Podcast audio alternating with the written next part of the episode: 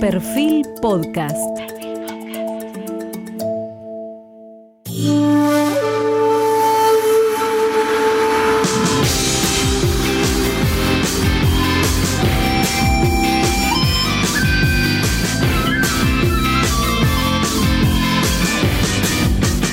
Buenas noches, Ernesto. Bienvenida a. Corea del Centro. Qué lindo, volvimos. Volvimos eh, a una segunda temporada reducida por el, en un año muy difícil, un Sí, año claro. realmente muy choto, muy estresante, muy este como que requiere de todos un enorme esfuerzo y en un país distinto al que dejamos, Sí, totalmente distinto al que dejamos en diciembre, pero contento de estar acá.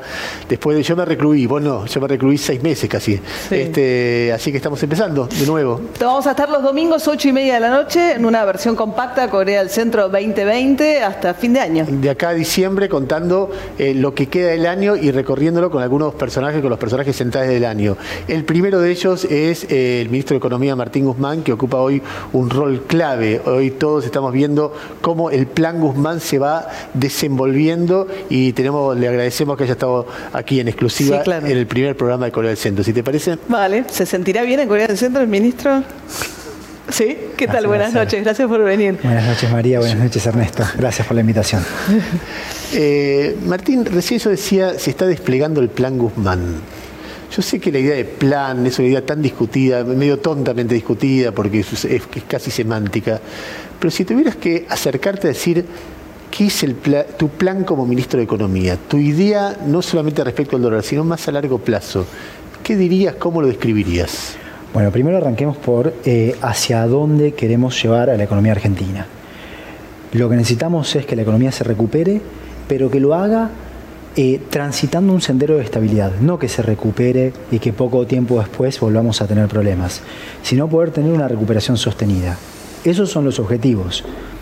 Plan claramente es una cuestión semántica, pero todo lo que hacemos se planea, se programa y para lograr que Argentina se recupere y que ese recupero, eh, recuperación se pueda sostener, es necesario poner las cuentas en orden a una velocidad que nos permita darle un impulso a la economía que pueda crecer, que nos permita dar condiciones de certidumbre. Poner las cuentas en orden en un sentido amplio, en el sentido fiscal, en el sentido externo.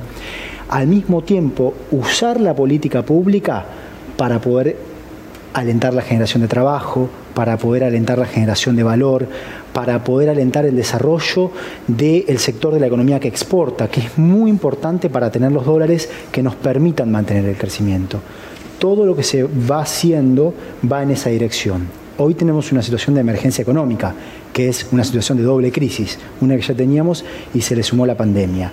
Y hoy estamos administrando esa situación construyendo a un puente hacia el punto en el cual se define un programa plurianual, ¿sí? un programa de múltiples que involucra definiciones presupuestarias y de política macroeconómica en general y de desarrollo en general para un número de años. Ahora, se suponía que la primera gran tarea no era la, la negociación de la deuda y que la elaboración del presupuesto y todo eso dependía de que terminara bien lo de la deuda. Termina lo de la deuda y el mismo día que se presenta el presupuesto se desata la crisis, la crisis cambiaria. ¿Por qué? Pues se suponía que la tranquilidad venía después de la negociación por la deuda. ¿Qué pasó en estas semanas? Bien, primero que tensiones cambiarias ya existían eh, y que en el contexto Sí, que no a este nivel. No a este nivel. Se profundizaron Sí, las está tensiones bien, sí, sí, sí.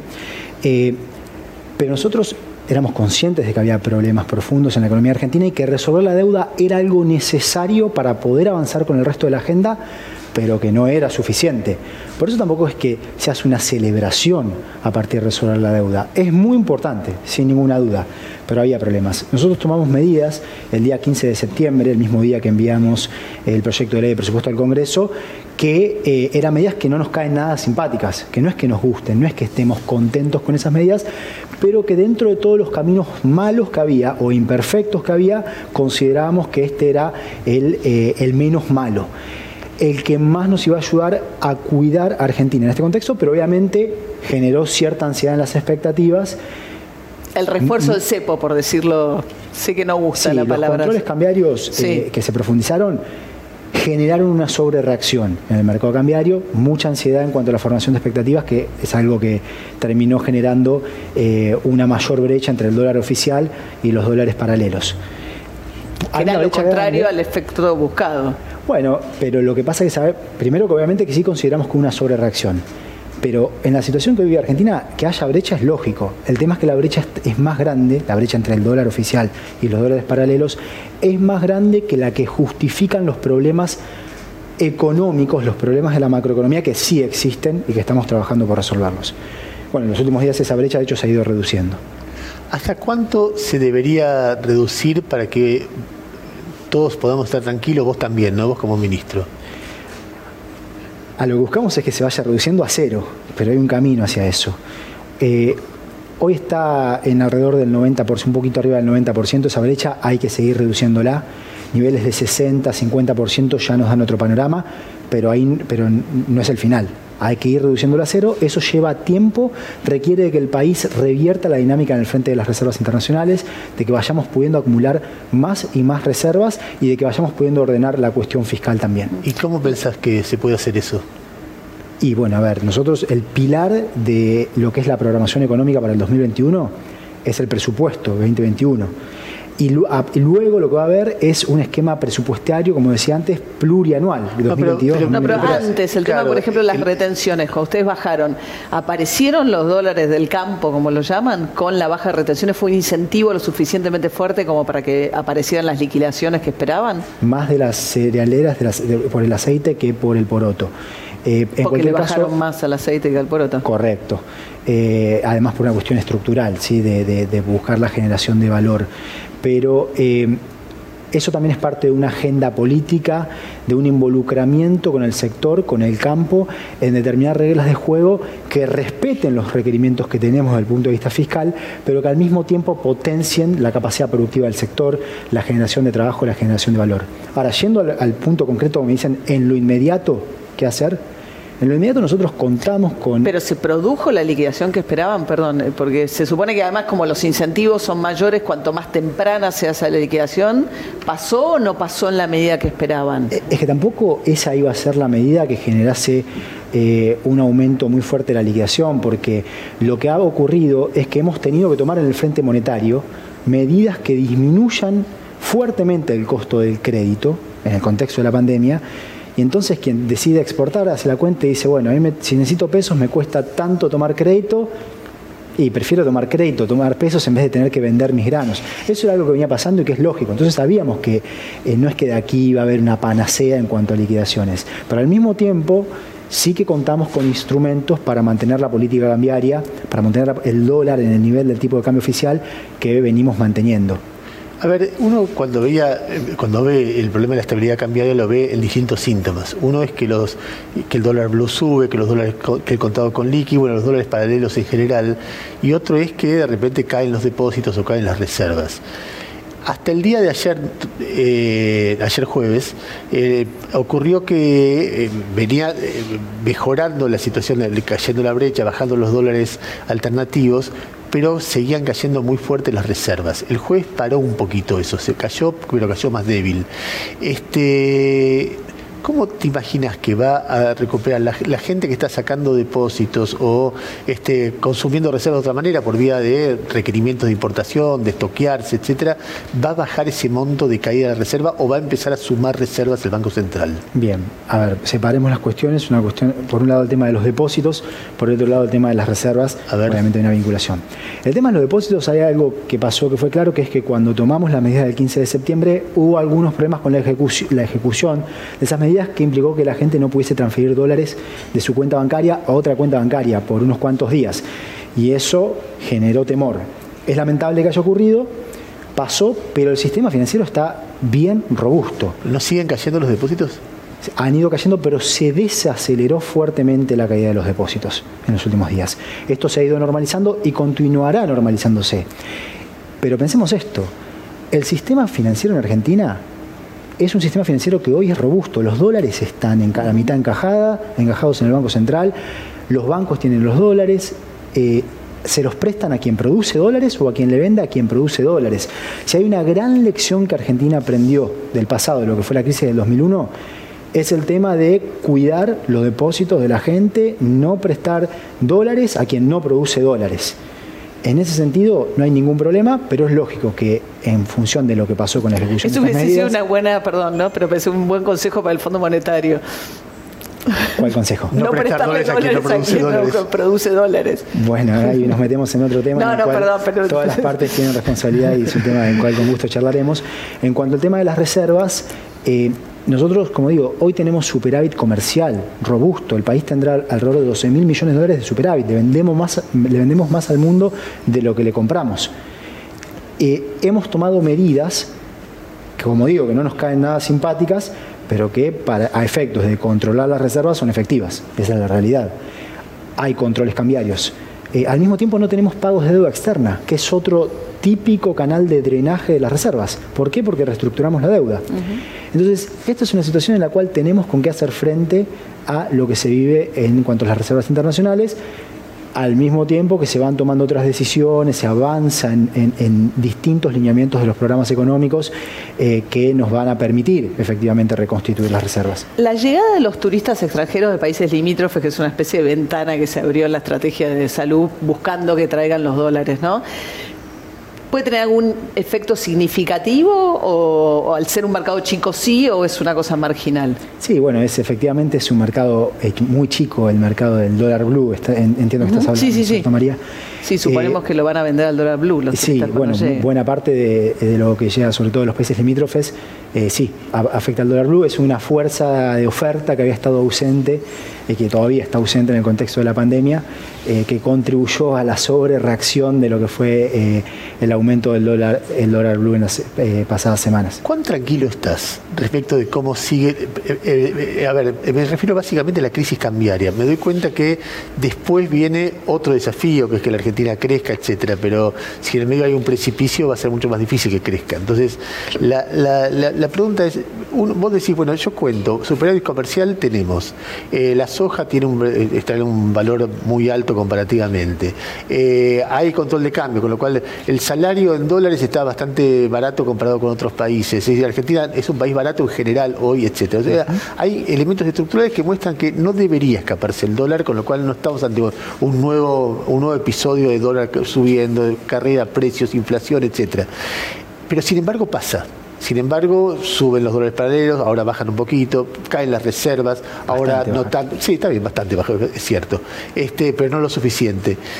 ¿Cuánto miedo tenés de que alguna variable se desajuste y vuelva la pesadilla del dólar agrandándose? Eh, bueno, primero, la brecha es un tema que nos ocupa. A pesar de que los dólares paralelos eh, refieran a mercados que tienen un volumen muy pequeño, importan para la formación de, ex- de expectativas. Cuando la gente ve que el dólar paralelo sube, el dólar blue, el dólar contado con liquidación, y eso genera ansiedad en no saber hacia dónde va a ir también el tipo de cambio oficial, que es el ancla para los precios. Pero como digo, nosotros tenemos los instrumentos para actuar sobre el tipo de cambio oficial, para mantener la política que venimos manteniendo, que vaya acompañando eh, la depreciación del dólar a los precios. Ahora, el tema es que nos ocupa también la brecha porque lo que queremos es dejar en claro que las expectativas eh, sobre lo que va a pasar con el dólar tienen que ser aquellas que nosotros proyectamos. Ahora, nos ocupa absolutamente, sin duda, tenemos instrumentos, era clave bajar la ansiedad, darle la vuelta a las expectativas. Es todavía temprano para decir si lo logramos o no, pero las noticias de los últimos cinco días son positivas, porque hay medidas que no fueron efectivas o que no nos ayudaron a generar más calma en el frente cambiario que las revertimos. Y al revertirlas, ayudó, funciona, quita ansiedad. Se había generado un efecto, una suerte de. Me escuchaba alguien que hablaba de efecto puerta 12 el otro día, decía alguien. Eh, Sí, que sale. Es una metáfora para gente todo- con cierta edad. ¿no? Con cierta edad, claro. O sea, yo eso no Impropia de alguien que tiene 38 años. Así es. Eh, pero se habían acelerado todo el mundo a querer irse por el contado con liquidación pensando que una a la- iba a haber más y más y más regulaciones. Y nosotros eso lo dimos vuelta. Dijeron, no vamos a... No, al revés. Lo que buscamos Lo es que tenga más volumen, no menos volumen. Que sea menos volátil ese mercado, que se pueda utilizar. Y al mismo tiempo eh, lo tomamos en serio, es decir, bueno, este es un mercado en algún sentido, no hay que prestarle atención, hay que hacer administración cambiaria allí también. Y eh, las Pero aquellas otras eran las medidas del central. No, las medidas de todo, digamos, no importa quién las, eh, quién las eh, eh, implemente, sino que son medidas del gabinete económico en general eh, y vos sabés que la narración dominante de ese episodio era que vos, desde el mismo momento en que se acordó la deuda, tenías un enfoque, eh, digamos, más amigable con el mercado o que, y, que PESE tenía otro enfoque, que es el que finalmente se implementó, para sorpresa de todos, porque había habido declaraciones tuyas y de Alberto Fernández en sentido contrario, y que, bueno, después de lo que pasó, Alberto Fernández dijo, no, no, está bien, el que decide es Martín Guzmán y vamos a aplicar su enfoque porque el enfoque anterior no anduvo. A ver, bueno, primero aclaremos esta cuestión. Todas las medidas son medidas consensuadas. ¿sí? O sea, el Ministerio de Economía, el Banco Central, el resto del gabinete económico, eh, el jefe de gabinete, todo esto está consensuado.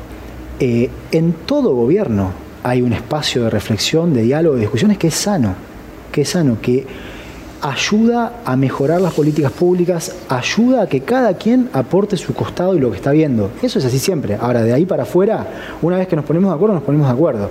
Y eso es lo que pasa y tiene que pasar, tiene que ser así. Pero, a ver, planteo lo mismo de otra manera. Hay como dos modelos, digamos, el modelo de los ministros de Economía fuertes, los Labaña, los Caballos, más allá del... O los Arce o los Astori. O el modelo Macri, una cosa mucho más repartida. Alberto Fernández, creo que el mismo, además un poco, yo el otro día lo entrevisté, algo así dijo, digamos, que al haber más de un ministerio con injerencia sobre materia económica, producción economía, daba la sensación de que él quería algo que no era lo que él quería, que era un ministro de Economía fuerte, que fuese Martín Guzmán en este caso, el conductor de, digamos, no un primus inter pares, sino alguien que fuese el principal responsable.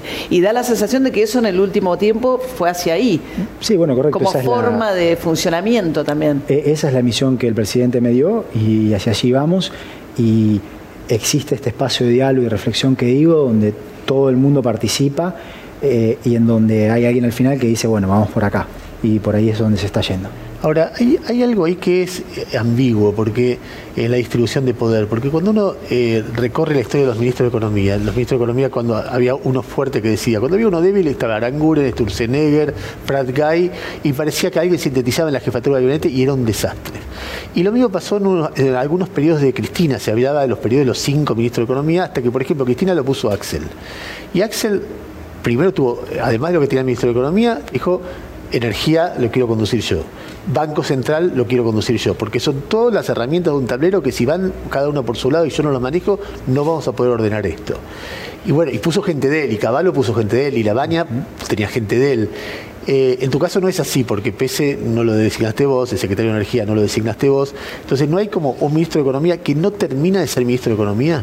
No, no. A ver, eh, primero que los, los funcionarios son designados por el presidente y todos trabajamos de una forma coordinada. Y al fin y al cabo lo que está pasando es lo que justamente decimos, hay una palabra que es la palabra final. Eh, el presidente me dio la misión de que esa que mi palabra sea la palabra final y eso es lo que está ocurriendo.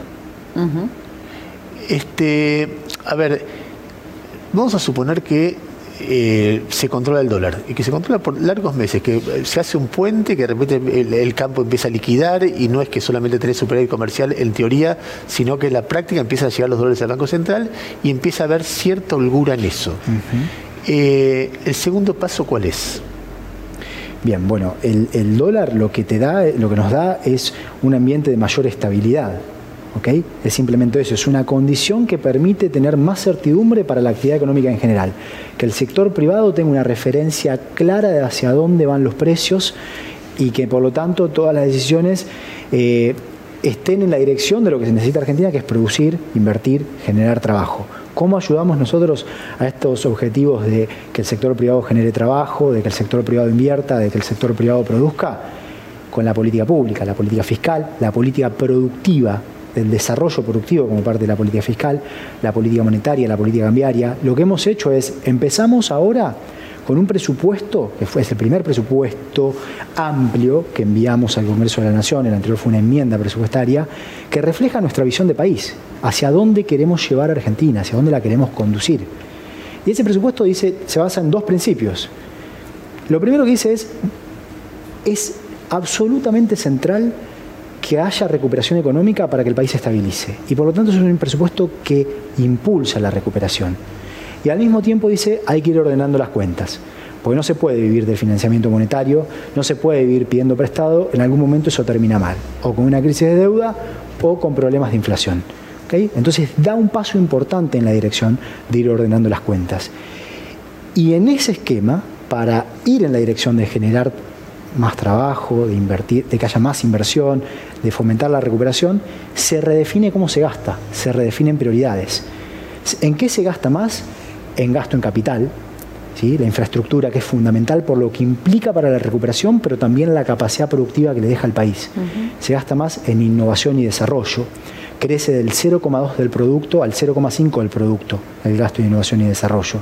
En educación, en salud pública, en un contexto como el que estamos en inclusión social activa, un contexto difícil en donde la inclusión social es muy necesaria. ¿En qué se gasta mucho menos? En pagar deuda, por ejemplo. Cae 1,9% del producto el pago de intereses de deuda, producto de la reestructuración. Y al mismo tiempo estamos avanzando en un programa plurianual, que esto obviamente también vamos a usar la oportunidad del acuerdo con el Fondo Monetario Internacional para convertir al sendero hacia el cual debe ir la economía argentina en una política de Estado. Vamos a enviar este programa al Congreso de la Nación, vamos a trabajar buscando convencer a todos los frentes políticos del país que nos acompañen en esta tarea, que es una tarea colectiva, de definir este sendero que le permita a Argentina recuperar la estabilidad y permanecer en una situación de estabilidad. Sería muy deseable, ¿no? Además, porque creo que todos estamos más o menos de acuerdo a esta altura que uno de los problemas grandes de la democracia argentina es que los cambios bruscos y permanentes, ¿no? De política eh, en materia económica y la falta de políticas que duren un poco en el tiempo o acuerdos básicos. Pero uno escucha el debate que hubo en el Congreso, en la Cámara de Diputados, y un poco la oposición dice, no, esto es más de lo mismo, nos traen un presupuesto que dice que 102 pesos el dólar promedio el año que viene, como la idea de que vuelve a ser una idea ilusoria. No lo tomaron con, va, por lo menos lo que escuché. Nosotros eh, hemos respondido absolutamente todas las preguntas. Es un presupuesto que se hizo muy a conciencia. Em, se empezó en un lugar y se terminó en ese lugar desde lo macro. Dijimos, vamos a ir a este déficit. Y todas las asignaciones en el presupuesto, cuando las terminamos sumando, terminan en ese déficit. Eh, hay un marco. ¿Qué es la mitad del de este año? Es el, el déficit primario, eh, es 4,5% del producto, este año es más o menos 7,2%, es lo que se establece en la ley enmendada. Eh, y el déficit total 6%, mientras que este año anda alrededor de 9, 9,1% del producto. Y el dólar al que refiere el presupuesto es el dólar oficial. Y como digo, nosotros tenemos los instrumentos para poder mantener la política cambiaria que el presupuesto establece. Martín, el, plan plurianual que están pensando es un plan de sucesivo achicamiento del déficit año tras año. Eh, entre otras cosas, incluye eso. Incluye eso, pero es mucho más que eso. ¿Cómo, vas a, ¿Cómo se puede combinar? Porque durante muchísimos años y muchísimas veces cualquier argentino ha escuchado eh, vamos a ir reduciendo lentamente el déficit, pero de manera tal que nos permita que no nos ahogue el crecimiento. Y siempre había una teoría, que era la teoría que se escribía desde el progresismo, los movimientos nacionales populares, el populismo, como se diga, o que decía, es imposible eso. Es imposible, porque si vos haces caer el, de, eh, o sea, ajustar las cuentas públicas, tenés que, por ejemplo, dejar de eh, aportar los subsidios que hoy están por los, gastos COVID, digamos, por alguna manera. Y eso hoy sostiene la economía. Vos lo quitas y apaga la economía, esa gente deja de aportar, entonces tenés un nuevo problema. Bueno, vos estudiaste con Stiglitz, él siempre decía, vos ajustás y lo primero que generas es un problema, ajustás por gastos, pero generás un problema por ingresos porque menos aportes, porque menos actividad económica. Pero nosotros no estamos hablando de que vamos a hacer una, quita de gastos, un recorte de gastos. E, eso no, eso no es lo que el, eh, parte del presupuesto que, 2021 que mandamos, ni tampoco es el camino. Lo que estamos diciendo es, lo que tiene que haber es un camino hacia el equilibrio fiscal. Es fundamental que la economía se recupere porque cuando la economía se recupera, crecen los ingresos fiscales. Y el espacio para la recuperación es muy importante. Hay mucha capacidad productiva, capacidad instalada en Argentina que no está siendo utilizada. Al mismo tiempo sí que hay que ir redefiniendo cómo se gasta. Pero esto no es imposible. Pensarlo así. Si, la lógica de que siempre más déficit es más expansión de la actividad económica no puede, no puede funcionar. Si eso fuese así, ¿a cuánto habría que llevar el déficit? Y siempre más, más y más, a infinito. Pero es imposible que eso funcione, porque no hay financiamiento para eso. Es loco porque si más déficit no es más actividad económica, pero menos déficit tampoco porque... Depende de las circunstancias. Nosotros necesitamos generar un ambiente de certidumbre y para eso tenemos que transitar hacia la sostenibilidad fiscal, hacia el equilibrio fiscal, solo que a una velocidad que se pueda, que sea consistente con el país recuperándose. Eso no es lo que hizo el gobierno anterior. El gobierno anterior quiso ir muy rápido y además actuó sobre el gasto, sobre el volumen y no sobre la composición, y terminó siendo contraproducente, profundizó la recesión fue una receta estándar que ya se probó en otros lugares del mundo y que no funcionó. Se hizo acá, también se hizo en el contexto del programa con el Fondo Monetario Internacional y no funcionó.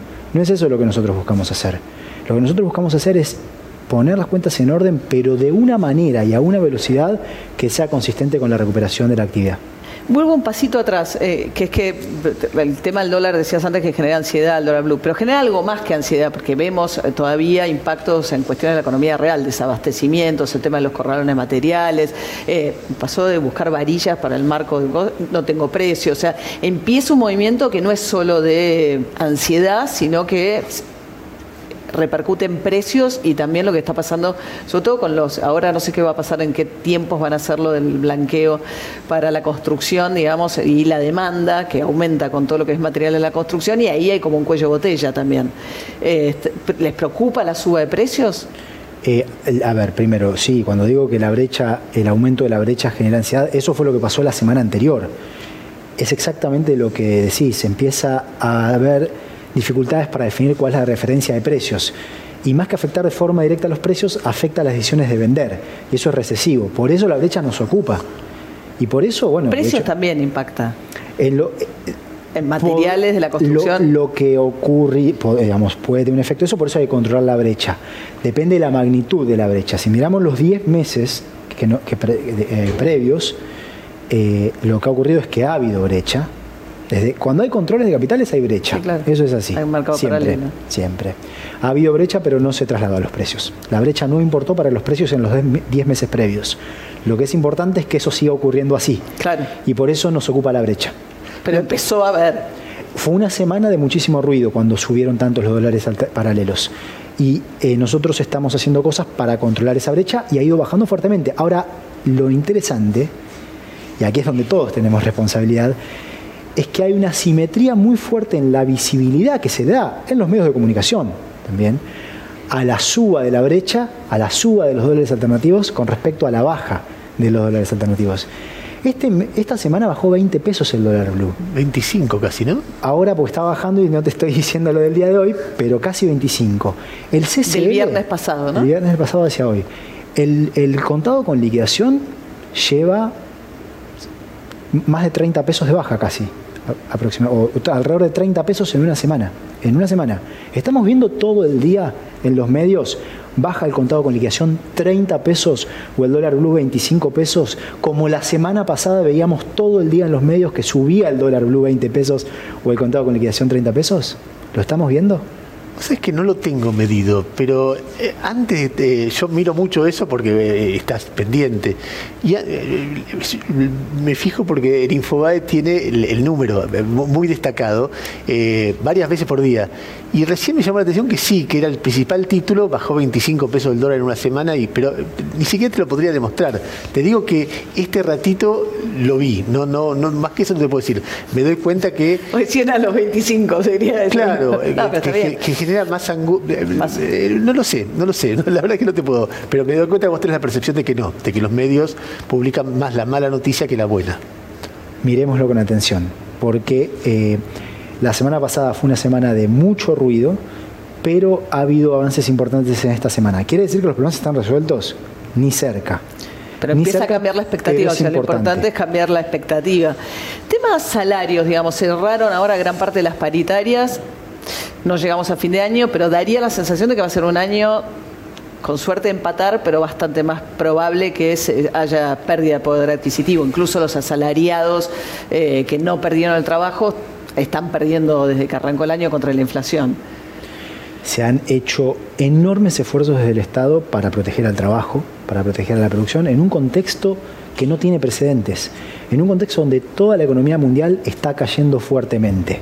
Y en ese contexto se ha logrado proteger en muy buena medida el, poder adquisitivo del salario. Eso es algo, es un logro, es algo el trabajador en blanco.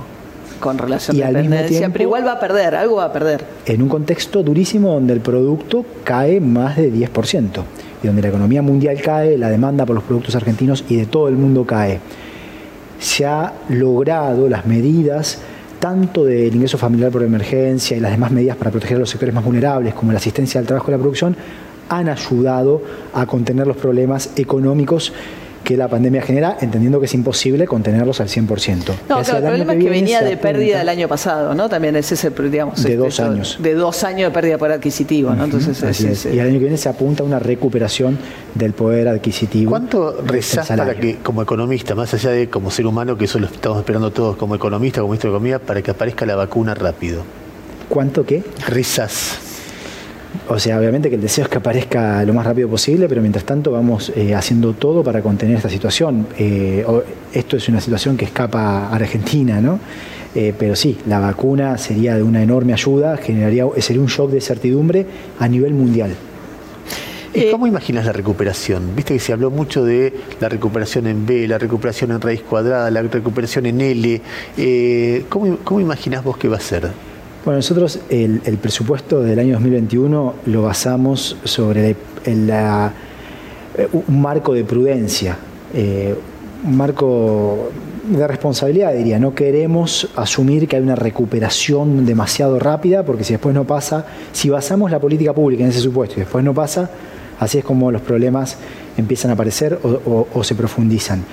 Pero hay espacio para la recuperación ¿Y muy te fuerte imaginás un crecimiento, de, el presupuesto prevé un crecimiento de cuánto para el del año que viene? 5,5% para el año que viene, pero la realidad es que hay un espacio para la recuperación importante, hay mucha capacidad productiva en el país que puede ser puesta a trabajar rápidamente.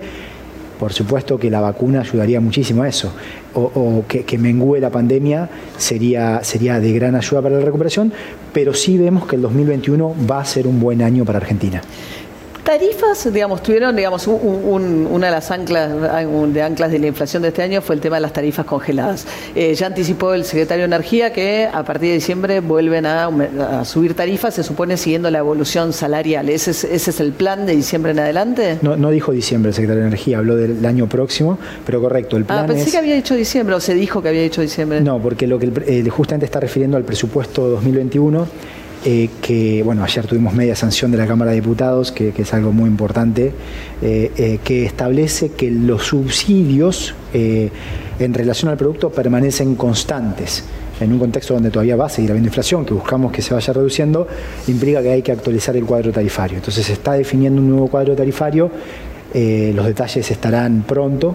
Eh, A partir en de enero, Para el próximo año, correcto. De todos los servicios. El- la fecha en particular no la hemos definido todavía, eso es algo que decisiones que estaremos tomando en el transcurso de este año, pero sí que el año que viene va a haber un cuadro tarifario que se adecue a esto, a este hecho que los subsidios tienen que permanecer constantes en términos del producto. Martín, vos volviste de Estados Unidos y la verdad que estás diciendo, eh, ya conocías un poco la economía de Argentina, obviamente habías estudiado mucho, pero vas conociendo actores, vas conociendo cómo funciona la sociedad en general. Eh, y te quiero preguntar por, por sector por sector. Eh, empezamos por la política. Ayer discutíamos con un colega, eh, veíamos cómo bajaba el dólar y, y veíamos la situación política en general y yo decía, todo lo ordena el dólar. Si el dólar baja o se controla, todo se va a cenar y va a haber tiempo para que el gobierno pueda consolidarse, eh, no sé, Alberto Fernández consolidar algo de su liderazgo. Eh, en cambio, si el dólar vuela, todo se desestabiliza. Y este amigo me decía, eh, no, es al revés.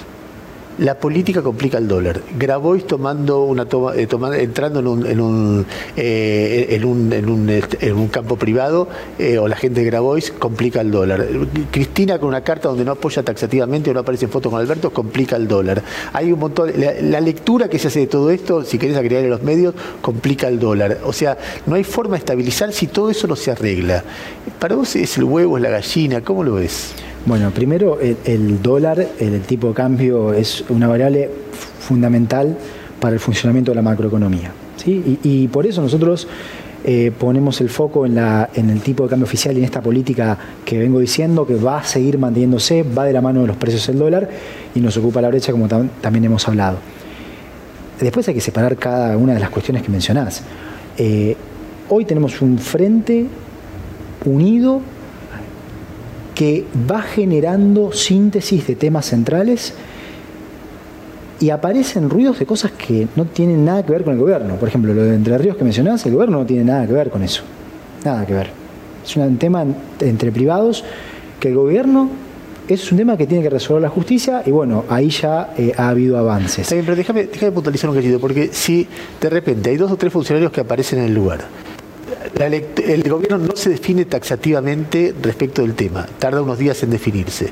La prensa y sectores de la sociedad dicen, ¿qué, ¿qué, está pasando? ¿Qué están dejando de hacer? Ustedes están tratando de articular un acuerdo sofisticado con el sector agropecuario. Está claro que lo primero influye en lo segundo y lo segundo influye en el tipo de cambio, porque el sector agropecuario no liquida si está enojado porque piensa que el sector del gobierno que pueden entrar a un campo sin que el gobierno repudie inmediatamente. Bueno, pero ojo con lo de taxativamente. No solo lo estoy diciendo aquí, sino que lo dije hace una semana en una entrevista que tuvimos, que el gobierno no tiene nada que ver con esto. Y esa es la realidad. Eh, con la carta de la vicepresidenta, es la carta de una líder de lo que es el Frente de Todos, que con mucha lucidez expresa cuestiones de la realidad. La central, desde mi lectura, es... La decía de un acuerdo Exactamente, que esto es una tarea colectiva. Ordenar a la economía argentina es una tarea colectiva en la cual todos tenemos que tener responsabilidad, tenemos que estar a la altura de las circunstancias. No vale que cada sector venga y diga, bueno, yo para mi sector quiero más gasto y menos impuestos. Sí, todos decimos lo mismo y al mismo tiempo queremos que haya que el déficit fiscal se reduzca. ¿Cómo hacemos? Es una tarea colectiva, tenemos que ponernos de acuerdo en principios centrales para la estabilidad del país. Y es lo que nosotros buscamos hacer. Y es lo que vamos a hacer, como digo, nosotros vamos a involucrar al Congreso de la Nación esta tarea y a todos los frentes políticos del país en esta tarea. Ahora, en esa carta, Cristina Kirchner dice que, eh, que Alberto Fernández ha hecho esfuerzos por acercarse al empresariado argentino, pero que el empresariado argentino es... Gorila. Y esencialmente antiperonista y que no hay remedio en contra de eso y que a pesar de que le va mejor con el peronismo que con el no peronismo, porque tiene el mercado interno un poco más este, eh, importante cuando gobierna el peronismo, dice así todo no hay caso. Bueno, a ver, primero, la carta lo justamente lo que hace es un llamado, dice es un baño de realidad. Esta es una situación en la que estamos ¿Pero los empresarios son muy antiperonistas? Yo no me voy a meter en discutir lo que los empresarios eh, piensen sobre, eh, sobre esa cuestión, pero la realidad es que en el gobierno anterior eh, se implementó un esquema que tuvo mucho apoyo de círculos empresarios y fue un desastre. Esa es la realidad. Anduvo muy mal. El, todos los indicadores económicos y sociales se deterioraron. Nosotros lo que tenemos es una apertura absoluta invitamos a todos los sectores, a todos los sectores del empresariado argentino eh, a participar de eh, un diálogo reflexivo y articulado, articulado, o articulando reglas de juego entre el sector público y el sector privado para una economía más pujante. Lo que estás viviendo de encuentros privados y públicos con empresarios, ¿Te da la sensación de que hay interlocución para tus planteos o que hay mucho prejuicio o que la pelea de cada uno por su lugar en el, esquema argentino está primero que cualquier tipo de articulación? ¿Qué, si tuvieras que decir una, si yo fuera un amigo de la Universidad de Columbia, ¿cómo son los empresarios argentinos? Yo sé que daría para mucho, pero un primer acercamiento. Bueno, a ver, un poco es lo que decía recién de que es importante que todos nos sentemos a definir estos son los principios sobre los cuales trabajar. Tenemos que reducir el déficit, tenemos que garantizar la sostenibilidad de la deuda externa, tenemos que resolver el problema de, eh, de las exportaciones que tienen que crecer de forma pujante y sobre esto trabajemos. Lo que no va es que todo el mundo pida reducción de impuestos y más gasto para el sector, pero al mismo tiempo menos gasto en general y reducción del déficit. Eso sí pasa y eso no funciona. Ahora, el empresariado argentino dice que Argentina es un país con demasiados impuestos, ¿no? Y que la carga. Hay toda una discusión acerca de si somos un país. Y a la vez es un país con un esquema de impuestos muy regresivo. ¿Es verdad que es un país que a, una pyme hoy le cobra demasiados impuestos con relación a lo que pasa en otros países? De hecho, bueno, se dio marcha atrás ¿no? con la baja de ingresos brutos, esta idea además que cada localidad tiene ingresos propios, eh, eh, impuestos propios. Sí, a ver, primero, vamos a aclarar ciertas cuestiones. Cuando hablamos del empresariado, hay un diálogo muy claro y también hay voces que, vemos que desde nuestra perspectiva exhiben eh, lucidez y eso es importante. Por ejemplo, hay, hay, no me voy a poner a dar nombres, pero digamos, esto es algo que yo he estado hablando con, con empresarias y empresarios en Argentina y la verdad que veo eh, también eh, un lugar muy valioso para la reflexión, un lugar que, que genera optimismo. Esta es la realidad también. Así como se da que vemos en buena parte del debate eh, pedidos que cuando los sumamos terminan siendo inconsistentes, también vemos, mucha lucidez en eh, ciertas voces en particular, en ciertos sectores. Y lo que necesitamos es ir hacia el lugar que le hace bien a Argentina. ¿Pero una pyme hoy paga mucho impuesto? nosotros tenemos un problema de informalidad muy importante, pero que tiene que ver pero la que está en blanco. Es que lo que ¿Qué quiere decir que pague mucho impuesto? Que pague mucho en relación a qué? A, un país de la OSD, a un país vecino, a las necesidades de generación de empleo eh, o, de, o de formalización. Nosotros tenemos que buscar un equilibrio entre las cosas. No es cuestión de andar bajando impuestos porque sí. Y las pymes para nosotros son absolutamente centrales. Sí, claro. Son centrales por el dinamismo que tienen, la generación de trabajo, la generación de trabajo en sectores clave de nuestra estructura social, de nuestra estructura demográfica. Y ponemos mucha atención allí. Y también hay ventajas importantes para que eso ocurra, para que generen trabajo, para que, para que inviertan, para que generen producción, y se las ha ido protegiendo justamente por la importancia tan grande que tienen en el contexto de la pandemia. Cuando vos referiste recién a que los medios eh, informan más cuando sube el dólar que cuando cae, ¿cómo interpretás eso? ¿Es que siempre, a ver, un divorcio vende más que un casamiento, una muerte vende más que un nacimiento, un hecho de inseguridad vende mucho más que la normalidad que hay alrededor de ese hecho de inseguridad, o ves que hay intereses detrás?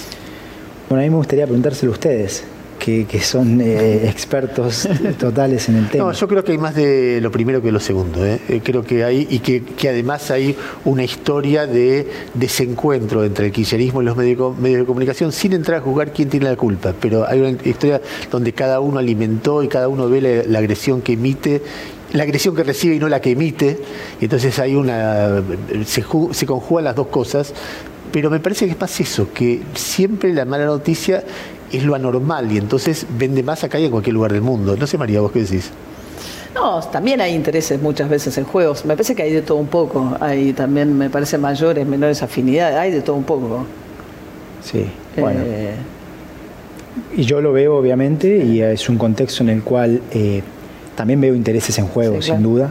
Eh, puede haber, Ernesto, como decís, obviamente el, el, factor que mencionás, pero la realidad es que aquí todos tenemos una responsabilidad en jugar nuestro rol. Yo me doy cuenta que, vos no querés precisar nombres, pero ponele, yo por lo que entiendo, Clarín está muy endeudado en dólares. ¿Para qué le serviría a Clarín devaluar, una devaluación, por ejemplo, al revés. No me voy a poner a especular sobre lo que le sirva a, cada grupo en particular. A lo que sí eh, es, me parece que es muy, clave, muy importante resaltar, muy valioso resaltar, es que si hay alguien en nuestra república que quiere generar consensos, acabar con las distintas fracturas eh, que se observan en la sociedad con el problema de la grieta, es el presidente de la Nación, es Alberto Fernández.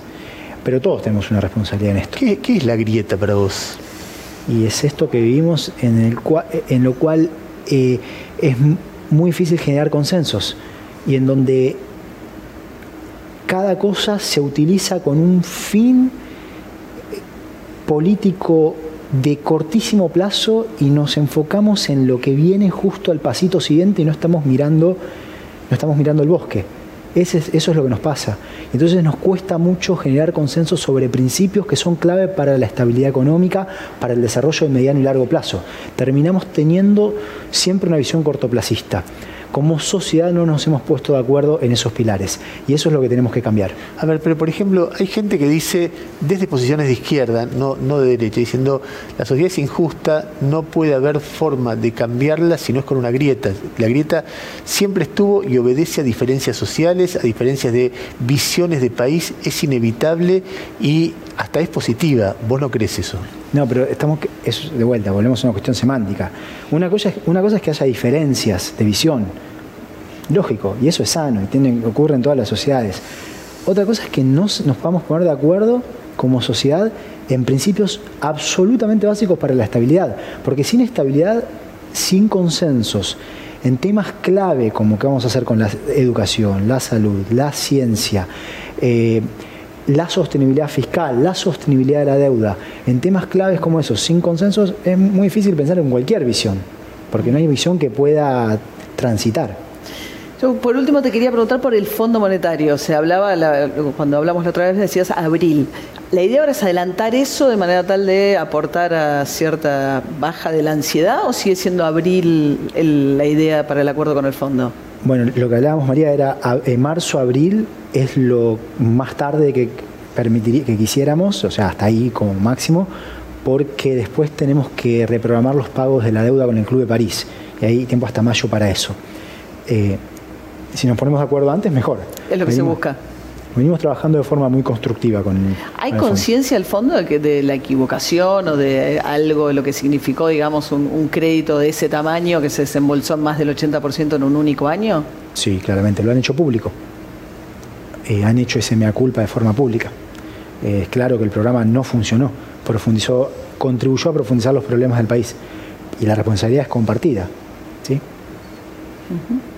¿Vos le dirías a la gente que está escuchando que no compre dólares? Yo lo que digo a la gente es que eh, tienen que hacer lo que consideren.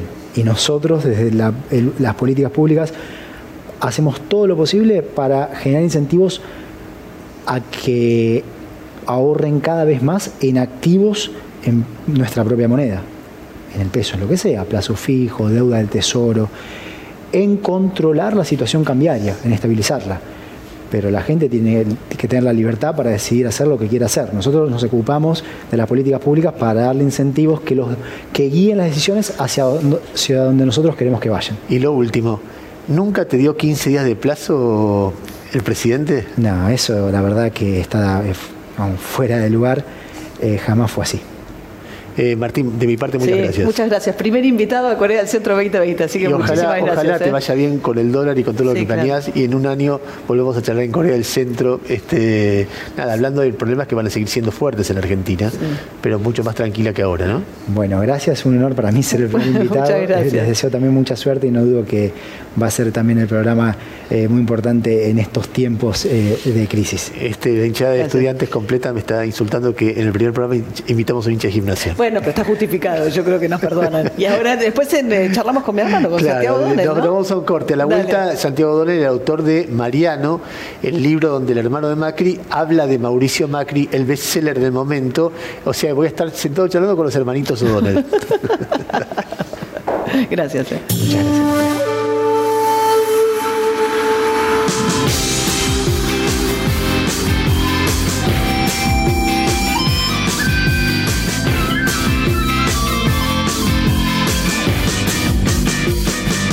Muy bien, eh, segundo bloque de Corea del Centro, del primer eh, programa de Corea del Centro, y tengo, eh, tenemos un gran gusto porque entrevistamos recién a Martín Guzmán, que quizás sea la figura del momento, y ahora estamos entrevistando a Santiago Donel, que es el autor de este libro, que es el libro del momento. yo cuando vi Santiago O'Donnell hermano tuve el temor de que fuera la verdad de Santiago O'Donnell sobre María O'Donnell, y quiero decir, antes de empezar a hablar del tema, es que eh, son dos hermanos bestsellers. A ver, los dos bestsellers de este año son eh, los que rompieron las librerías, en el caso de María con Aramburu, que no, no había librerías en ese momento, eh, vendiendo una enormidad y siendo muy leído. Y ahora es Santiago con, eh, con Hermano, el libro sobre la familia Macri, que creo que le va a ganar al de María, con lo cual en la mesa familiar va a ser todo un teo. Y dice, mira, yo vendí más. Este Santiago, bienvenido, de verdad. ¿eh? Muchas gracias. No, si, si vende algo el libro, gracias a María, que me ayudó mucho, y, también a ustedes que lo promovieron. nunca hablamos de eso en la mesa familiar quien vende más A ver, Santiago, eh, ya has contado mucho del libro. Eh, ¿Qué dice esto de la familia Macri? Pasa allá de qué diga de Mauricio, de la familia Macri como eh, entidad general. Mira, ahí este, me vendría muy bien los estudios de psicólogo que tenés vos. Este, yo creo que a mí lo que me dice es que no hay blancos o negros, no hay odio, amor, ¿viste? Son, son muchas emociones que se conjugan cuando uno habla de, cualquier familia, ¿no? Eh, yo supongo que si hubiera hecho un libro sobre los Bulgeroni los Pérez Compango, los Roca, no sé si hubiera sido tan distinto. Me parece que eh, claramente son familias donde se conjuga en los negocios, el poder y, las relaciones familiares en, distintas maneras peleas y, creo que lo que dice que justamente que eh, cuando hay muchos negocios y muchos poderes y muchos intereses muy fuertes de por medio, donde hay mucha gente que desde afuera interfiere en la relación o, quiere llevar a un lado o al otro, y sobre todo cuando hay diferencias filosóficas o éticas muy importantes en cuanto a cómo se deben llevar adelante los negocios de la, familia, bueno, eh, hay chances siempre de que termine eh, simbólicamente en un baño de sangre, como creo que es el momento de la familia Macri que debe estar pasando un mal momento con, con este tipo de peleas. Ahora, yo no lo había pensado así, pero es cierto, la mayoría de los estudios dicen que las segundas generaciones, las empresas familiares, tienden a fracasar, ¿no? O sea, son las menos las que logran que un negocio pase a la, a la, a la siguiente generación, ¿no? Que es un poco lo que decís. Ahora, Mariano pone en el libro mucho énfasis también acerca de las consecuencias de la decisión de Mauricio de largarse a la política para la familia y cómo lo hace sobre todo. ¿No? Sí, sí, yo creo que es lo que sostiene y creo que, aporta muchísimos datos que, que respaldan sus dichos, es de que él puso la empresa al servicio de su campaña política. Y todos sabemos que las campañas políticas en la Argentina involucran muchos este, operaciones opacas, dineros en negro, recaudaciones, el famoso hacer caja y demás. Y también me parece que él, em, por un lado, empezó, según Mariano Macri, una operación de vaciamiento de, de la empresa que tenía mucho más que ver con una deuda adquirida con nada menos que un banco público brasilero, porque eso también es político, no es que se lo debía a un banco privado, y que tenía más que ver con esa deuda que con, que con la trama política. Y después ya con el ingreso a la política de Mauricio Macri, un esfuerzo por tercerizar en presuntos testaferros o, empresas pantallas muchos de los negocios del grupo que no podían figurar a nombre del grupo. Y este, como te explican muchos de los expertos en este tipo de temas, muchas veces estos negocios offshore o empresas pantallas terminan, por un lado, perjudicando a los, a los socios, a, a las a los inversores, pero también a los accionistas menores. Este, es mucho más difícil tener control del flujo de dinero en empresas offshore que tener eh, todo en blanco en una empresa con balances. Déjame intervenir como psicólogo, en serio te digo, es como una psicológica de eso. Yo cuando leo el libro veo una estructura familiar que está básicamente tiene un eje, que es los desafíos de poder entre Mauricio y Franco. Franco es el padre y Mauricio es el hijo que se siente predestinado a reemplazarlo. Primero en la empresa y después, como no lo logra porque Franco lo frena, busca caminos alternativos, porque piensa que el padre no es tan capaz, porque piensa que su estrategia es incorrecta, porque piensa que es hora de nuevas generaciones o porque por poder. Y entonces busca destronarlo ya después como presidente de Boca, jefe de gobierno y finalmente presidente. Y que el resto de los que busca, perdón, ¿quién? Que Franco busca... Mauricio, busca destronarlo a Franco, ah, mostrando que mata al padre de esa manera.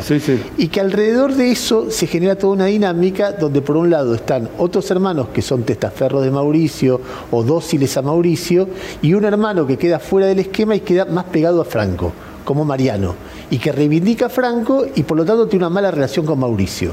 Y que Mauricio lo subestima, lo ningunea, le dice, mira, yo voy a manejar la empresa cuando, por, izquierda, por derecha, con testaferros directamente, y vos en todo caso comerás algo de lo que yo te dé. ¿Eso es lo que puede uno describir de los Macri? Hay una, hay una parte muy buena que dice exactamente lo que vos decís en el libro, donde Mariano dice, lo que Mauricio quería es que yo venga y diga, Mauricio, quiero un auto. Entonces Mauricio, toma, comprate un gol. o sea, como que hasta, hasta le tiene que pedir permiso, digamos, o sea, que Mauricio quería, digo, Mauricio para no confundir, ¿no? De Mariano, no quiero faltarle respeto a la investidura presidencial, pero digo, eh, que él le decía al hermano, eh, como que manejaba todo, ¿viste? Entonces vos querés comprarte una casa, le tenés que pedir permiso a él. Querés tener un sueldo, se lo tenés que pedir a él. Querés este, irte de vacaciones. Los remedios para tu hija con cáncer. Querés pedir un remedio para tu hija con cáncer, o sea, como que el control absoluto lo tiene él. Y, me, causó gracia eso, porque me imagino a un Macri, para un Macri decir un gol debe ser como decir, eh, papá, comprame un auto y, te doy una bicicleta, no sé, un triciclo, ¿no? Como el ejemplo que usa. lo interesante también, por lo menos como lo escribe Mariano, es que como que él describe a su padre como un industrialista de alguna manera, ¿no? Más allá de su faceta de contratista Claro. del Estado, como alguien que cuando la- que pensaba en expandir la, la compañía, que si estaba líquido pensaba en crecer a Brasil y que lo que él Y que ponía las empresas a su nombre y en blanco. y que Mauricio quería estar líquido y que era un negocio financiero, que me hizo pensar en su gobierno también, ¿no? En cómo la concepción de cómo miraba la economía y la primacía de lo financiero eh, venía Sí. también de cómo pensó, de, de cómo era este choque entre eh, Macri hijo y el padre. Sí, Mariano decía que su padre nunca hablaba de cuánta plata hizo, sino cuántos puestos de trabajo generaba en cada empresa. Nunca le interesó ganar mucha plata, siempre le interesó tener muchas empresas. Bueno, hizo un eh, montón eh, de plata.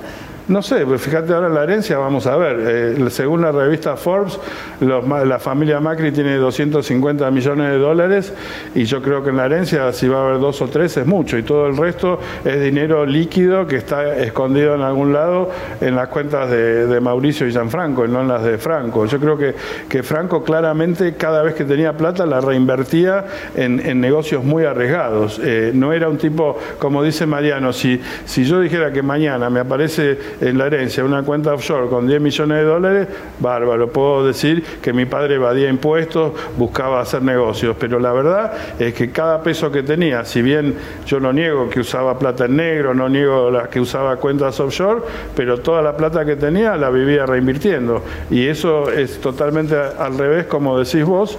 Por eso le llamaba mucho Igual la hay una, hay una mirada un poco naif o muy cariñosa de Mariano sobre su padre, porque su padre también es verdad que los primeros grandes negocios los, los hizo durante la dictadura, su padre participaba, Ahora, participó perdón, de la sí. estatización de la deuda, su Ahora, padre también ah. fue... Las cloacas de Rousselot. Claro, su padre era un hombre que en función de la relación con el Estado había toda una estructura de sobornos muy conocida, de compra de políticos, es decir, era un hombre que hacía negocio como se hace negocio en la Argentina, pero su forma de construir ese grupo, y, y su padre además era el padre de Mauricio, o sea, Mauricio tampoco salió de un gajo.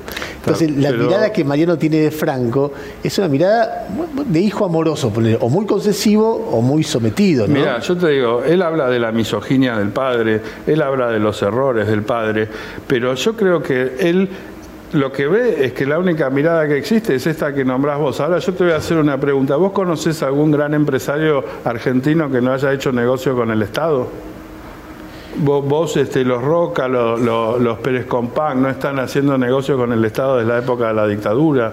Eh, no, no, no, así como tenés eh, los negocios de, de, de- Franco Macri, eh, vos preguntás ahí en los de Odebrecht, la gran ofensa de ellos es que dice que los techín son mucho más coimeros que ellos y sin embargo todo el mundo apunta a Odebrecht. O sea, ¿de qué país estamos hablando? O sea, pareciera que el único malo es Franco Macri o es que es parte de un sistema o una forma de- del empresariado argentino que no es tan diferente de uno a otro. ¿Qué- cu- ¿Cuál es la gran diferencia con Amalia de la Croce de Fortabat y su cartelización del cemento? O sea, estamos a- ¿existe algún empresario eh, que me agua bendita en la Argentina? ¿Algún gran empresario? Lo- lo- o sea, digo, todo lo malo ya lo sabemos. Mariano quería mostrar algo bueno del padre que no se dice, que era un tipo muy visionario, que hizo cosas en, que en la Argentina, que arriesgaba todo lo que tenía todo el tiempo, que tenía la mirada puesta en el futuro, que fue el primero en desembarcar en China, que quiso integrar los negocios de Argentina en Brasil y apostar al Mercosur, que creó el primer auto del Mercosur, que empezó a, pensó que justamente le interesaban industrias que daban dinero, como era, como era la automotriz, como era la alimentaria, que seguramente eh, tiene una mirada muy distinta a la mía, si me preguntás, o sea, claramente creía mucho en las privatizaciones y pensaba que era muy importante para el desarrollo del país en los 80, en los 90, que existan las privatizaciones, pero me parece que, que no es este, que, que se creó un cliché alrededor de Franco Macri, que hay mucha gente que no, no, no conocía este otro costado y que como hijo, no, no sé si es tan naif su, su intención de que se, lo mire de otra manera. Y sobre todo yo creo que a él le dolió muchísimo la, la famosa entrevista de, de Mauricio Macri con Luis Majul a pocos días de morir su padre, digamos todos sabemos que cuando nos muere un familiar muy cercano estamos muy sensibles. Y que él haya hablado y tratado a su padre prácticamente de delincuente sin que Majul le preguntara me parece que fue un disparador muchísimo más fuerte para que él quisiera eh, darme esta entrevista que cualquier motivación económica. Ahora, es casi la contracara de lo de Lilita Carrió, porque en la construcción de Lilita Carrió, el bueno es Mauricio y el malo es Franco, ¿no? Sí. Eh, básicamente. Sí. Y ella dice que eh, Macri, Mauricio, sacrifica incluso a su familia en el ejercicio de eh, a- eh, hacerse presidente. Esto después de, si no mal recuerdo, en su momento Lilita dijo mi límite es Macri, ¿no? Sí, sí. Este, se ve que, que necesitaba justamente de, un- de una narrativa así para poder aliarse a él. Santiago, ¿cómo es la relación de los Macri con eh, sus mujeres? Visto desde afuera, eh, desde afuera de no conocer, uno lo ve a Franco Macri con mujeres bellas y muy jóvenes, uno lo ve a Mauricio con muchas mujeres, en general también muy bellas, donde la- se ve que la belleza y la, la belleza llamativa es un valor muy importante. Eh, uno lo ve inclusive a Mariano, con, se llama Marie, Marie France, eh, también una mujer muy vistosa.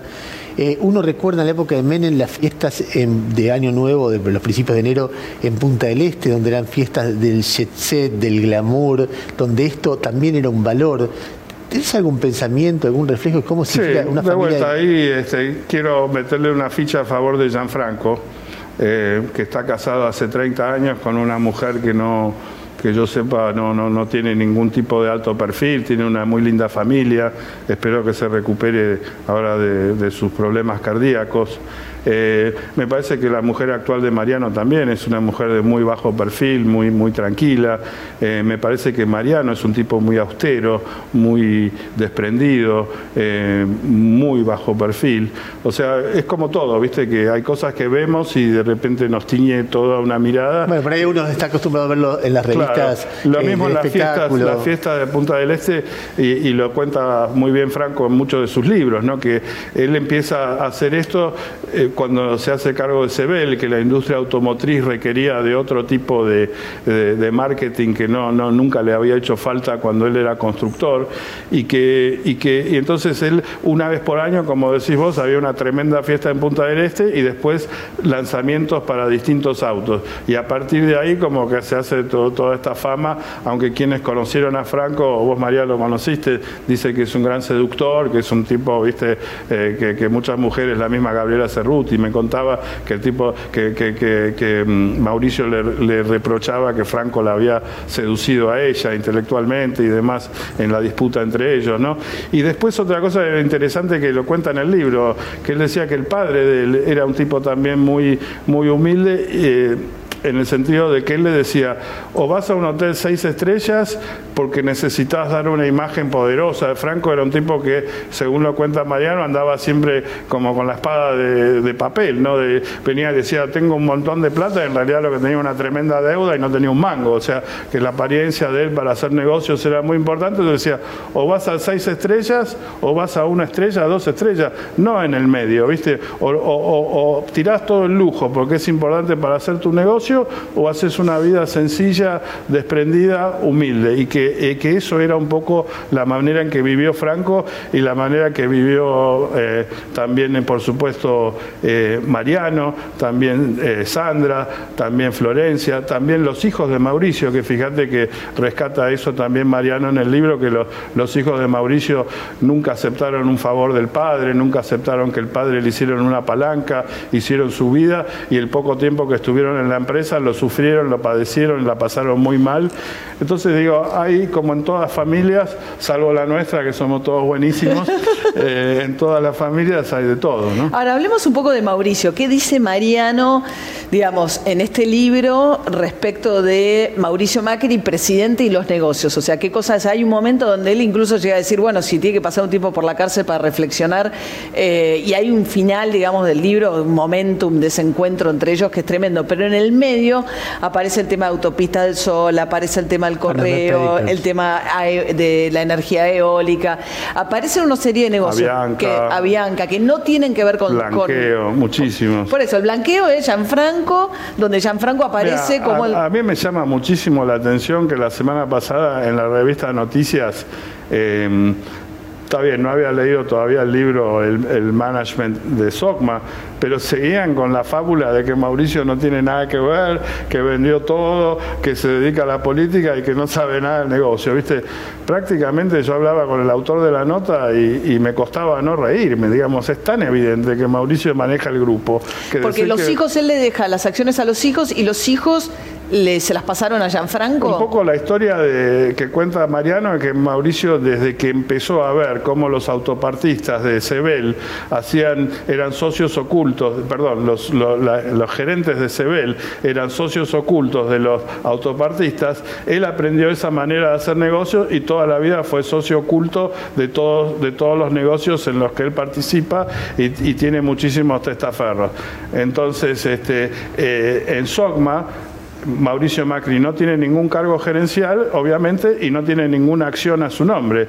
Y sin embargo, eh, las pruebas me parece que son abrumadores de que él es el, jefe y, el, pater familia, el capo, el patrón, el patriarca, como quieras llamarlo. Es el que lidera el grupo a través de un acuerdo que incluye eh, que el, verdadero, el gerente general del, holding de los Macri eh, según dice Mariano, expresamente el padre había puesto como condición al transferirle las empresas a sus hijos, en medio que no es que las transfiere porque estaba feliz, sino en medio de una gran pelea y buscando como tratar de cerrar esa pelea, eh, cede las acciones y pone como condición que lo echen al, gerente general Leonardo Mafioli y que eso no se sucede porque Mauricio lo sostiene. Entonces Mafioli queda totalmente dependiente de Mauricio y a partir de esa relación condicionada él maneja a su antojo al grupo. Entonces, digamos, hay, hay muchas... Porque él está liado además con Gianfranco y temporariamente con otras hermanas también, con, la, con Florencia y está, ¿no? Bueno, las hermanas le habían firmado una sindicación de mayoría a Mariano para que ellos pudieran tener, eh, digamos, que el grupo no le responda exclusivamente a Mauricio y eso se desarma, según Mariano, porque Mauricio le empieza a pisar al padre los negocios en China y le empieza a amenazar con quitarle lo último que tiene, entonces Gianfranco para, logra un acuerdo y entonces le dice a las hijas que él venía manteniendo prácticamente de su bolsillo desde hace décadas que retiren su apoyo a Mariano y a partir de ahí Mariano queda aislado, entonces Mariano empieza a ver que están vaciando Sogma y él no quiere ser cómplice de eso, denuncia el vaciamiento en la justicia.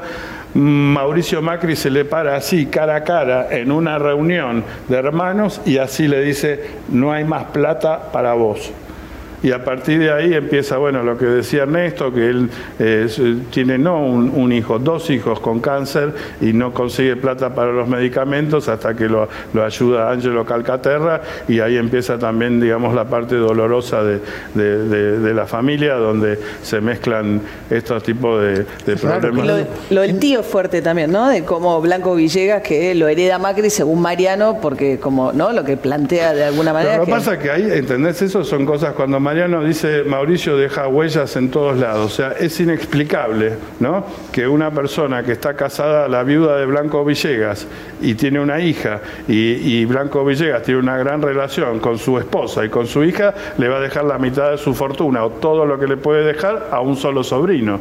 O sea, ¿por qué no le deja a la esposa y la hija su, su herencia? Porque lo, quiere, lo quiere mucho al sobrino y le deja todo. Y lo que dice Mariano es que él se entera a través de una confidencia que le hacen a su padre, Sí, sí, que, perdón, que, le hace a su padre el psiquiatra de Mauricio. En un viaje a China. es increíble. El psiquiatra de Mauricio le cuenta al padre que Mauricio le robaba plata y la tenía a nombre del tío, o sea, del hermano de la madre de Mauricio. Y que la esposa no le quería reconocer la plata una vez muerto el tío, entonces que Mauricio estaba muy nervioso, llamó a muchas sesiones extra y finalmente la encara y llegan a un acuerdo para recobrar la plata de la cual el tío era testaferro a través de una herencia. O sea, usa el hermano Gianfranco con el blanqueo, usa el tío, ah, eh, Caputo. Nicolás Caputo. Tengo una última pregunta. Cuando Calcaterra hacía negocios con el kirchnerismo, con Lázaro, con, con Devido, con este, López, con, con toda la historia de la obra pública, el que en realidad estaba haciendo negocios con el kirchnerismo era Mauricio Macri. Y mirá, no solo Calcaterra, mirá el tema del correo. No, no, pero está bien, Calcaterra con Socma. Hacía negocios con el kirchnerismo. Sí. El famoso, que, en realidad estaba haciendo negocios Con Devido era Macri. Bueno, hay una gran sospecha de que justamente el socio oculto de Calcaterra Era Macri. Y no solo eso, sino que le decía, justamente cuando Franco se enojaba con Calcaterra, que es un gerente histórico que viene trabajando hace muchísimos años, le decía, anda a hablar con tu jefe, ¿Y vos crees diciéndole que, y el jefe crees- era Macri. ¿Vos crees que Debido sabía que Calcaterra era Macri?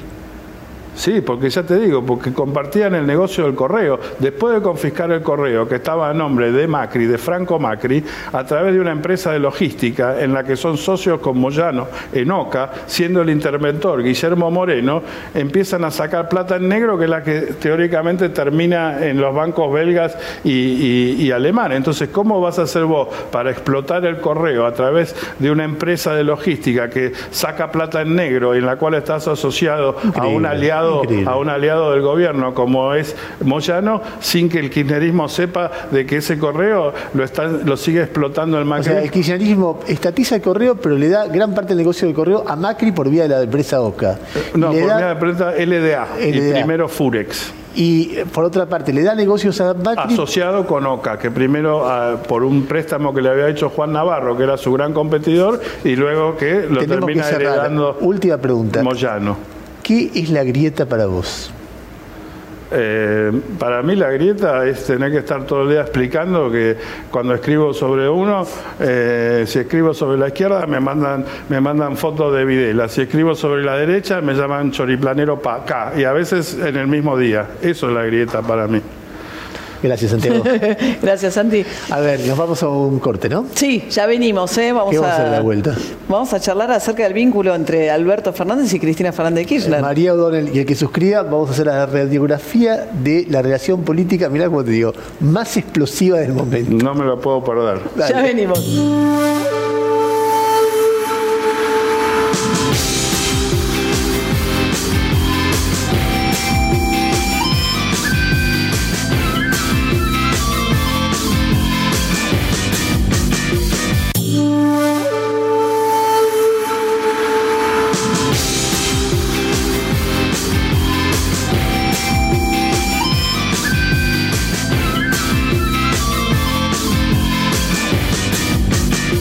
Se cumplió un año del momento en que este, triunfó esta fórmula eh, presidencial, ¿no? Alberto Fernández, Cristina Fernández de Kirchner. ¿Se llevan mejor o peor de lo que pensaste que se iban a llevar? ¿Sabes qué? No sé. Porque yo me acuerdo cuando eh, ella lo designa a él, mi gran pregunta era cómo van a articular entre ellos.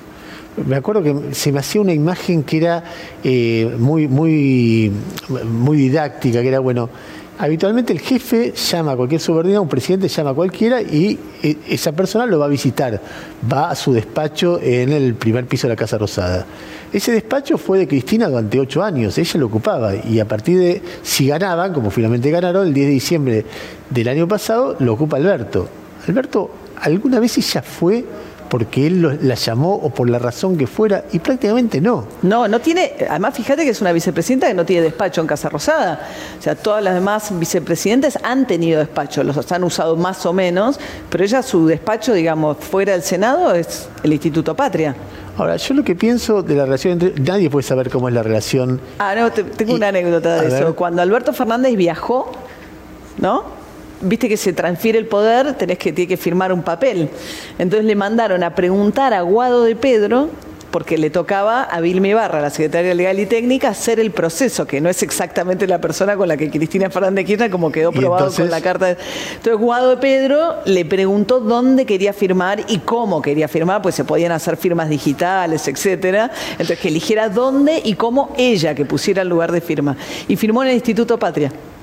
O sea, andan cuidándola como un jarrón para que no se rompa. Sí, sí, sí. Este, Y esto cuando andaban al principio, que andaba. Mira, a mí me parece cuando vos ves, uno está acostumbrado a cubrir años, relaciones, cómo era la relación Menem-Dualde, cómo era la relación Menem-Caballo, cómo era la relación Dualde-Kirchner, y así sucesivamente.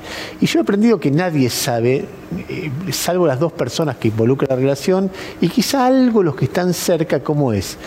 A nosotros nos toca juzgar por lo que pasa públicamente. Y lo que se ve públicamente es que hay algo que no fluye, hay algo que no está bien, hay algo que no es armónico. Vos lo ves en todo, en la renuencia de ella a, sacar a sacarse fotos con él. ¿Fotos se sacó?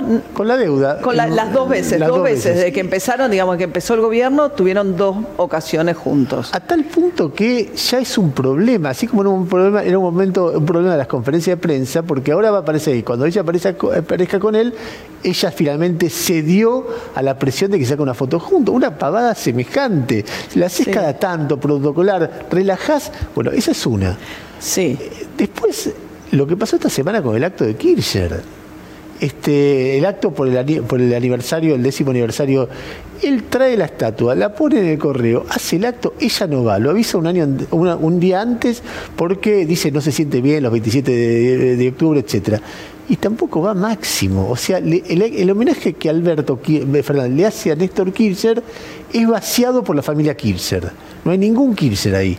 Entonces vos ves esas cosas que vos ves de afuera y decís, esto no es normal, ahí hay, hay un quilombo sí, de te alguna voy a decir algo igual, a ver. Eh, levemente en, desde la mirada de Cristina Kirchner. Hay todo un sector del kirchnerismo que reivindica a Néstor como los mejores años del kirchnerismo. Ella tuvo ocho años después. Es que lo fueron, ¿eh? No, claro, está bien. Pero Alberto Fernández está claramente dentro de los nestoristas, o sea, los kirchneristas tienen cierta versión nestoristas y cristinistas. Y entonces hay una reivindicación de esos cuatro años de Néstor Kirchner, que obviamente la viuda, su compañera, ¿quién más que ella, si hay algún mérito ahí para sentirse que ella debería apropiarse y no otros?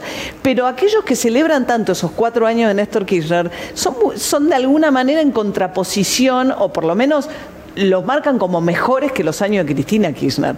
Alberto Fernández oscila, a veces dice, bueno, lo que hice con Néstor y lo que continuó después Cristina Kirchner, eh, eso tampoco... Cristina también debe sentir algún lugar, eh, ¿cómo este, es que Alberto habla tanto de Néstor si terminaron tan mal?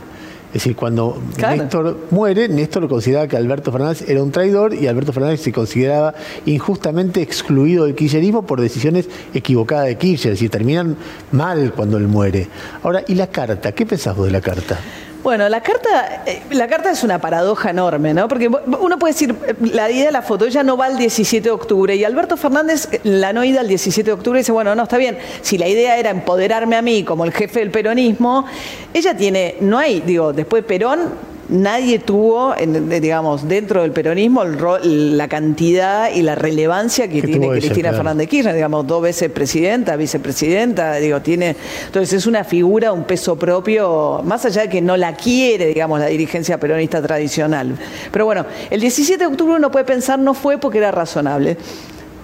27 de octubre es un movimiento de recogimiento, de dolor, está bien. Ahora, la carta es tremenda, porque la carta, si lo único, lo único que quería decir es no voy a ir para despejar las dudas, que no era un problema, pero la carta dice, llama un gran acuerdo, pero no ves que no sirve de nada, pues si vas con los empresarios te cachetean, entonces el problema no era yo, el problema son los, los el empresariado que es ideológicamente, irremediablemente antiperonismo, y después llama un acuerdo. No, y en el medio dice hay funcionarios que no funcionan, y en el medio dice, en público, y en el medio dice, eh, somos tan, no soy vengativa, no soy rencorosa, tanto es así que me junté con Sergio Massa y con Vilma Ibarra. Terrible. Y se mete con Vilma Ibarra, que es quizá la funcionaria de más cercanía afectiva de Alberto Fernández. Sí, la idea este, de, pero además si vos olvidaste, porque ella lo argumenta diciendo, yo hice un gran gesto de reconciliación, porque la argumentación es yo fui capaz incluso de juntarme con aquel que pedía la cárcel para mí o que escribía libros en mi contra. Con lo cual, mostrás que no te olvidaste nada en realidad, que te juntaste, pero... Y ella plantea la decisión de Alberto Fernández como presidente como un... como un... Eh, como una... Decisión de forma. No, pero como que ella se corrió, como diciendo, eh, fue una forma de ella de eh, ceder. No es que, porque la pregunta era qué pasaba con su, hija, el momento familiar en el que ella decide. Ella dice, no, no, no, yo me corrí porque, bueno, me pareció que era necesario en este momento. María, la única parte me parece interesante es gobierna él. Dejen de decir que es un tite, como diciendo que está bien también eso. Por un lado le dice, Alberto, hacete cargo. Hacete cargo, yo no estoy, es una mezcla de todas las cosas. Pero, a ver, en lo fundamental, más allá de la cuestión de poder, eh, de la dificultad que tienen los Kirchner para aceptar que gobierne alguien que no lleva el apellido Kirchner, en Santa Cruz fue así, Sí. con Scioli era así, con Isaurralde cuando era candidato era así. Siempre es cómodo cuando un candidato es Kirchner, Néstor Kirchner, Cristina Kirchner, etc. Ya cuando hay otros molesta, pero por fuera de eso, en lo ideológico, ¿crees que hay diferencias serias? Mira, O en la mirada sobre cómo hay que llevar el gobierno. Siempre está la idea de que Máximo, que es un poco, ¿no? Eh, dicen que es más Néstor que Cristina, es más Cristina que Néstor, ¿no? Máximo. Pero si Máximo es la cámpora, y uno ve hoy la cámpora, y vos decís Guado de Pedro en el Ministerio del Interior, el Cuervo Larroque, secretario general de la cámpora, que estuvo, digamos, involucrado en el desalojo de Guernica, digamos, vos ves una cámpora distinta de lo Bernie. Bernie, digamos, vos ves en el gobierno de Axel Kicillof, en el sentido que con una responsabilidad de gobierno que los muestra eh, mucho más dentro del sistema, ¿no? Y mucho menos, para nada incómodo, me parece, con algunas decisiones que toma Alberto Fernández. Eh, no sé, me cuesta, me parece que todos tienen claro, o ellos por lo menos, que si ellos quieren ser el futuro, Alberto Fernández no le puede ir mal porque se hunden todos juntos. ¿No crees que haya un proyecto golpista de Cristina? ¿Vos decís? No, te pregunto. Qué silencio. No, no creo. Me parece que sería muy irresponsable que jugar con fuego. Me parece que si ella se bajó de ser candidata a la presidencia por las razones que dice que se bajó, sería totalmente contradictorio con la decisión que ya tomó. Porque eso sería polarizar mucho más. A ver, nos tenemos que ir. La realidad es tan vertiginosa que nos impidió hoy hablar del regreso de Corea del Centro. Podríamos haber dicho que estamos muy contentos de empezar a volver a trabajar juntos. Podríamos haber dicho de este que empieza la segunda temporada reducida por la pandemia. Yo estuve muy guardado y por eso eh, demoramos en volver y que estamos, nada, estamos realmente felices, pero no tenemos tiempo. Así que lo diremos la semana que viene o la otra cuando tengamos un ratito. Qué lindo que volvió Corea del Centro. Sí, señor. Hasta el Saludos a la gente de Corea del ¿no? Norte, a la gente de Corea del Sur, que los queremos mucho. Hasta el próximo domingo.